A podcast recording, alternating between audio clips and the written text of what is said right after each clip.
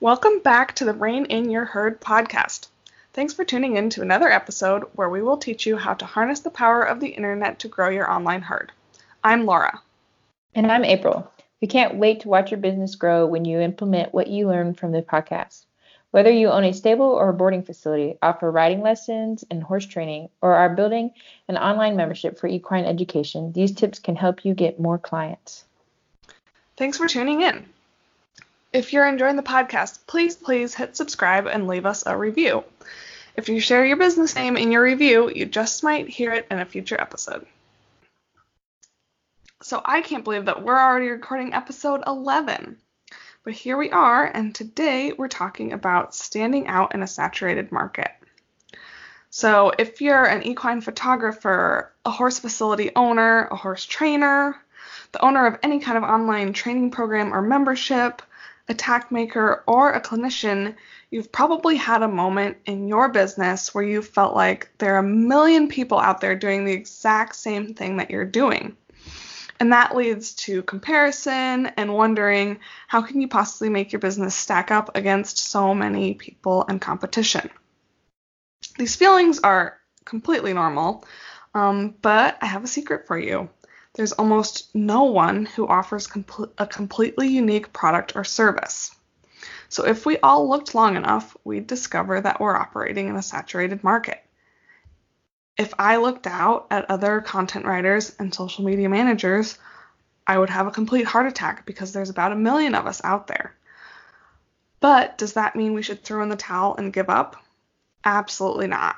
It means that we need to find ways to stand out in that saturated market. So the question is, how do we do that? The first way is to niche down. So when I just look at social media managers and content writers in the equine industry, I feel a lot better about how many people I'm competing against. We are pretty darn clear about our audience for this podcast. We're talking directly to equine businesses. And do people with non equine businesses listen? Absolutely. I know they do. I have people, non equine business clients that listen our awesome moms listen and they don't even have businesses and we're thanks moms we're so happy that you listen yes we love you but we're very clearly speaking to horse business owners so when they come across us they feel like they finally found a marketing podcast that's just for them definitely when i started to go get into my business, I was like, I don't know if anyone else is really doing this. And of course, I got on Instagram. Of course, a couple other people were doing it, but of course, nothing like if I just decided to help everyone. Um, initially, I did try to say, oh, I don't think there's going to be enough horse clients for me. So I went out and I named my business Dream Virtual Assistant. So I'm going to help everybody. But then I realized, hey, I am I have enough horse people. So I niched down and I said, you know, I'm only I'm here only to help the equine businesses. And um, I was saying I could do pretty much whatever you needed to on a computer, um, you know, from social media to content to tons of things. And now I'm starting to find myself where I'm even niching down even more by doing membership websites. And it's just been kind of like my knack. Um, in, in the beginning, it might seem hard, like to figure out what you need to do. But if you just kind of start going after a little bit of it and then you just keep going after it, you'll learn to just niche down and help that clientele. And it's always kind of scary like how are you going to find enough people if you niche down too much? But you'll be surprised that you're going to find the right amount of people um, because there's always enough people for you to make your business. I always worried that there wouldn't be, but I've listened to so many people like Marie Forleo, and all these people, and they tell you you're going to find enough people um, if you niche down. And I, I've listened to a couple other things where they say the riches are in the niches, and I strongly believe that. um, so some ways, some different types of horse businesses can niche down. So um, a lot of times we know there's lots of barns out there that do the boarding. They train horses for clients and owners. And then they also are doing lessons for all types of age groups. So, ways people can niche down is maybe they only do lessons for beginners instead of doing it for all types of people. Or maybe they only niche down on certain disciplines. They were doing English um, and Western and dressage and jumping, all these different types of things. Maybe they start to niche down to only Western um, or maybe only reining. So it's very specific. Um, that's just some of the ideas I can think off the top of my head. Absolutely. And then I think another thing, a way you can niche down is horse philosophy. There's a million different ways to train a horse, and they are 99% of them work. so if you have a very specific philosophy that you work with horses and you are very clear about that, you're going to find people whose philosophy match yours. And that's another way. Yeah, so, that like parenting. exactly, like it's just yeah. like parenting. Yeah. It is like, yeah, like I always feel weird because I know some there's like some type of judgment like on people, of parents that read books, but I was like, but with my horses, if I wanted to learn anything, it was like read books, read books, watch videos. So I'm reading books like how the Danish did parenting and you know the French and all these different things, just so I can have a better perspective. And one parenting book I read at the very end was like, I've been doing this with my kids or this whole time, this philosophy, the whole time, I'm like, oh yeah, really? And I'm like, yeah, I've been doing it with my horses, and I just laugh so loudly because it's funny how they kind of work together. it totally is. My parents were middle school teachers, and they love watching like Buck work with horses. They love watching horse clinic videos and stuff because they're like, it's just teaching. It's just, it's the same. They're middle mm-hmm. schoolers. Mm-hmm. That's awesome. um, but yeah. So once you have your niche figured out, you should think about what kind of experience your clients get when they work with you. This is another really awesome way to stand out. So do you, you know, maybe you go to Costco and you buy a giant bucket of candy and when the kids are done with their lesson, they get to pick out a piece of candy. Or maybe you offer your boarding clients complimentary tack fitting advice. Or maybe you're that barn owner who doesn't think twice about staying up all night when a boarder's horse gets sick or colics and the boarder cannot make it out. So these are all things that can help you really stand out from the crowd. I have a ton of horse boarding options near my house, but I'm driving 30 minutes because I found a pasture boarding where the horses are fed twice a day, where the owner of the barn um, takes really good care of the horses. She's going to notice if something goes wrong. And so, all that kind of like MJ being allowed to be a horse in a pasture while still having a good diet mattered to me so much more than proximity. So I do a ton of driving. I listen to a lot of podcasts in the car. but you know, that that it's a horse boarding in the Sacramento area is a fairly saturated market. Like I've never called a place and had them say, you know, we're full. But I'm willing to drive because the experience that she has matters most to me. So mm-hmm. it is time for our halfway horse update. So my really, really exciting big horse update is that I rode MJ bridleless for a photo shoot last week. I saw the updates like on Instagram and stuff. That looked really fun. It was so fun. So I because my company's name is Unbridled Content Marketing, I really just wanted a few photos of me on a horse without a bridle um, for my website. And MJ maybe, maybe has 20 rides on her at this point. Um, and so I'm like, okay, I'm just going to sit on her in the round pen. Like I was wearing a helmet. I was very adamant that I would wear a helmet during this photo shoot because I'm like, I'm not going to be the person who cracks her egg while taking a photo. and so I um, I was thinking, okay, I, I, just like I put had her halter on her. I rode her around in a couple circles. She settled. She stood. I took the halter off. I checked it. I figured, well, just stand here for a few minutes, take some pictures, and um, then if she starts walking, I'll just slide off, and that'll be that. But then she kind of like I could tell she was still listening to me as I was sitting there. So I took a few pictures as I was sitting there. And then I was like, I kind of got brave. So I'm like, I'm gonna ask her to go and see what happens. And sure enough, I ask her to go. She goes. I sit down. She stops. I'm like, hmm, this is pretty good. And so the next thing I know, we're trotting bareback and bridleless around the round. she did everything I asked her to do. I'm like, okay, this horse is pulling my leg. She, somebody has trained her well to be a riding horse you in her life. I don't know if it's all me. I think that somebody had a, you know, some in her history before she got to me, she learned some leg cues. She learned some things, and as she learns to respect me more, I think she's showing me that she knows things. um, Just but- testing. Yeah, I think she, I think that's exactly what it is. Oh, just testing. Yeah, I do know these things, mom. It's not a big deal. So that was a huge win for us. And now I'm kind of like, gosh, I realized I had a neck rope on her, and I realized I was still pulling on that neck rope to balance a little bit. Granted, I'd put ShowSheen on her and then got on her bridle um, bareback, so it was a slippery disaster up there. Not recommended. It did make her look very nice for the photo shoot, but it made my job a little difficult. Um, but I'm like, gosh, I need. I think I need to like maybe bridleless Fridays are gonna be a thing. I don't know. We'll see. oh, there you go. yeah. So my fun horse update, um, and you'll hear a little bit about it um, in the previous episode, in episode 10. But I went to Hungary and I worked with my former boss. She went to the to the FEI World Driving Pony Championship. Um, so that was really neat to see all the different countries be there, like Netherlands, the French, the Belgians, the Germans, the Czech, uh, Denmark, and a few others.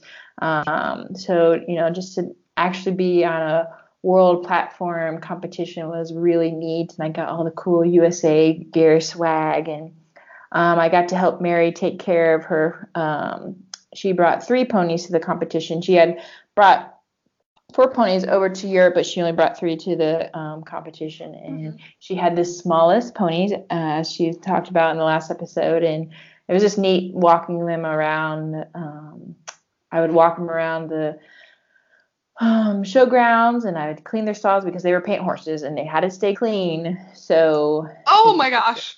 yeah. That's so, you know, keeping three little ponies clean in a stall is make sure you pick up every single piece of poop constantly. Otherwise, it was cowboy magic to the wind. yes. So, um, so I did a lot of that. I didn't know much about the harness, but she did have a little bit of um, help from the group she had come with, and they did like all her little braiding and um, did like the harness hookup. But I got because you always had to have somebody on the back of the cart for safety reasons, so I got to ride on the back a lot. And um, her little mare Kimba is just a hoot. She's so feisty, and um, we were like cantering and galloping around in little circles and stuff. So that was really neat to see her go at it. But it was definitely a, like a lifetime experience. Like I'm so happy I went. And I just originally had messaged her saying, "Hey, I want to come watch you," and she's like, "Hey, do you want to come work?" and I was like, "Yes, I'll come work." So That's really so. When you said that you um, there always has to be someone on the back of the cart for safety reasons. Are you stopping the cart from flipping over if things go wrong? Is that why you're there? Um, no, it's more because you need to have someone to uh, be at the head of the horse when they get off and such, so they can get on and off the cart. And um, for Oh, like, so they don't okay. flip over and stuff. That's more for like when they're going through the marathon and like actually turning and stuff. Like you have to learn to sit on certain spots. Like when we were with Kimba, I made sure I was on certain spots of the cart. So like when she would turn right and make circles, I would sit on the inside so it wouldn't flip over and such. So. Gotcha. Cause so Kimba was making you learn quick. Yeah. Oh yeah. That's Because then she was like doing figure eight, so I literally would have to stand up real quick and switch to the other side. I was like, okay. So if you haven't listened to episode 10 where there's a awesome recount of this whole adventure from Mary's perspective, um, Kimba is her little mare that she rescued and ended up being an incredible little driving horse and really showed everybody what rescue horses can do. So me from my rescue horse background really loved that story and you should go back and listen to it if you haven't. oh yeah, it, she was like a hoot because she was the smallest pony there too, and um, she had little shoes on, and um, yeah, they when they went to measure her, I think they have to be like 109 centimeters, and she was 112. Whew, So good yeah, thing she had the shoes on. yeah. Exactly. One of the reasons why she had shoes. yeah. and then and then they got pulled off for a marathon because she had lost one and then we pulled off the other one so yeah that was a fun adventure so back from the break uh, so now that you have a niche and you've created a unique unique client experience. How can you stand out in your marketing? So the first step is to really get clear about your brand. Like what if somebody wanted to know anything about your brand, if they looked on a website, are they going to recognize your brand right away? Like they've seen you on Facebook, they've seen you on mm-hmm. Instagram, they know it's you as soon as you post because it's just you've stayed true to your aesthetic, you've stayed true to who you are and how you talk. So are you going to be easily recognizable? Um, you can this can even affect print. So maybe you have flyers up at um, a tack store, um, or maybe you have an ad in a magazine, or at a you know if you're at a show and they have like those little paperwork that they give. Why can't I not think? But they have the show names and everything. If you have your ad on that, then it's you're easily recognizable. So we've talked a lot about creating your brand. If you've listened to episode two, I believe it's called Nail Your Brand, and um, we even have a little freebie in there so you can create your own brand and kind of get a better understanding of that. And I even went a little further. Um, and I've taken some pictures, and I don't know if I know you did some pictures recently too, and I um, got some clothing in my brand colors so that like when I went to conferences or um, summits or whatnot, that hey, she works or she owns this business because well, she's wearing those colors and like it's obvious that's kind of her aesthetic. So just taking it the extra mile. I know I'm gonna have to go shopping before the Equine Women's Business Summit, so ah rats, gonna have to get some more clothes in my brand colors. Yeah, I want to get like little stickers and I was because um, I got something in the mail recently for pens and stuff with my business name on. it. I was like, hmm, you know, looking at some things that I would like to bring to the summit and stuff, just fun little things. So yeah, just stuff to hang, hand out. That's a really great idea. Yeah, I have my business cards, but you know, there's add a little personal touch, and everybody loves stickers right now, and you know, putting it on your water bottles or on your laptop. So that's a good idea. Yeah, maybe we should make some podcast stickers. Oh yeah. Oh, good idea. so, your graphics capture your audience's attention, which is why we want to make stickers and hand them out for the podcast. And the stories you tell are really what close the deal. So, if you post a photo of your students with a, the gifts that you give them or unwrapping their candy with a big smile on their face at the end of their lesson, you really have to take it one step further and tell stories of the progress that your clients and your horses are making. And then you want to talk about the silly things that your, you know, your boarding horses do. Do not ever complain about your clients or your business on social media. It's okay to talk about a struggle you're going through. It's okay to, you know, say, oh my gosh, this horse got out and it scared me, but do not ever complain about a boarder or a client. You know, don't say that the horse is bad. You can tell the crazy story about how the horse got out and you were chasing it up and down the street in your pajamas at 10 o'clock at night but keep it light and positive. Don't complain about a boarder who left the gate open. Don't complain about your clients and your business. You want to keep social media really positive. Tell funny stories, provide value, be motivational. Um, but don't complain about your business. Right. So you want to tell these really memorable stories that your audience can relate to. So if you have a kiddo that comes and they're, you know, they come to their first lesson and maybe they're parents are super into riding and they want to get their kid into riding, but they're the kid's scared of horses. And so maybe that first lesson you get the little one to just maybe brush the horse and walk away. And then fast forward 3 months and that little one is tearing it up in the arena having a ball with a horse. Like that is such a relatable and incredible and inspiring story. So tell those stories that your audience can relate to and show them that you understand their struggles how you can help them, inspire them, and make them really think about their reality and their goals and show them how you can help reach those goals. So, we talk about consistency a lot on this podcast, but it really, really matters. So, if you're in a saturated market and someone is showing up consistently and you aren't, that person is already automatically ahead of you. So, be consistent, tell awesome stories, be consistent with your brand, be consistent with how you show up. And you want to be that beautiful buckskin in the herd of bays and chestnuts. You want to be the one that stands out. And by being yourself and providing an awesome experience and being super consistent with who you are, you will be that beautiful buckskin in no time. I love that. Be that beautiful buckskin. Thanks for listening to another episode. If you're ready for some extra help with the online part of your business, you can work with us. I'm April, and I own Make It Rain, where I help equine businesses gain exposure online through creating content, social media management, SEO, email marketing, video editing, and more. Let me work in your business while you can focus on your business. So don't get bogged down with trying to do all the things. Check me out on my website, makeitrain.com. I'm Laura Langfit with Unbridled Content Marketing. I can help you with all your writing needs. From your website to your social media posts, I love to write, and if I were to take a wild guess, I'd imagine that you don't. Check out my Facebook group. It's called Must Love Horses Small Business, Social Media, and Content Tips. You can get to know me more there. Don't forget to go out there and rein in your herd.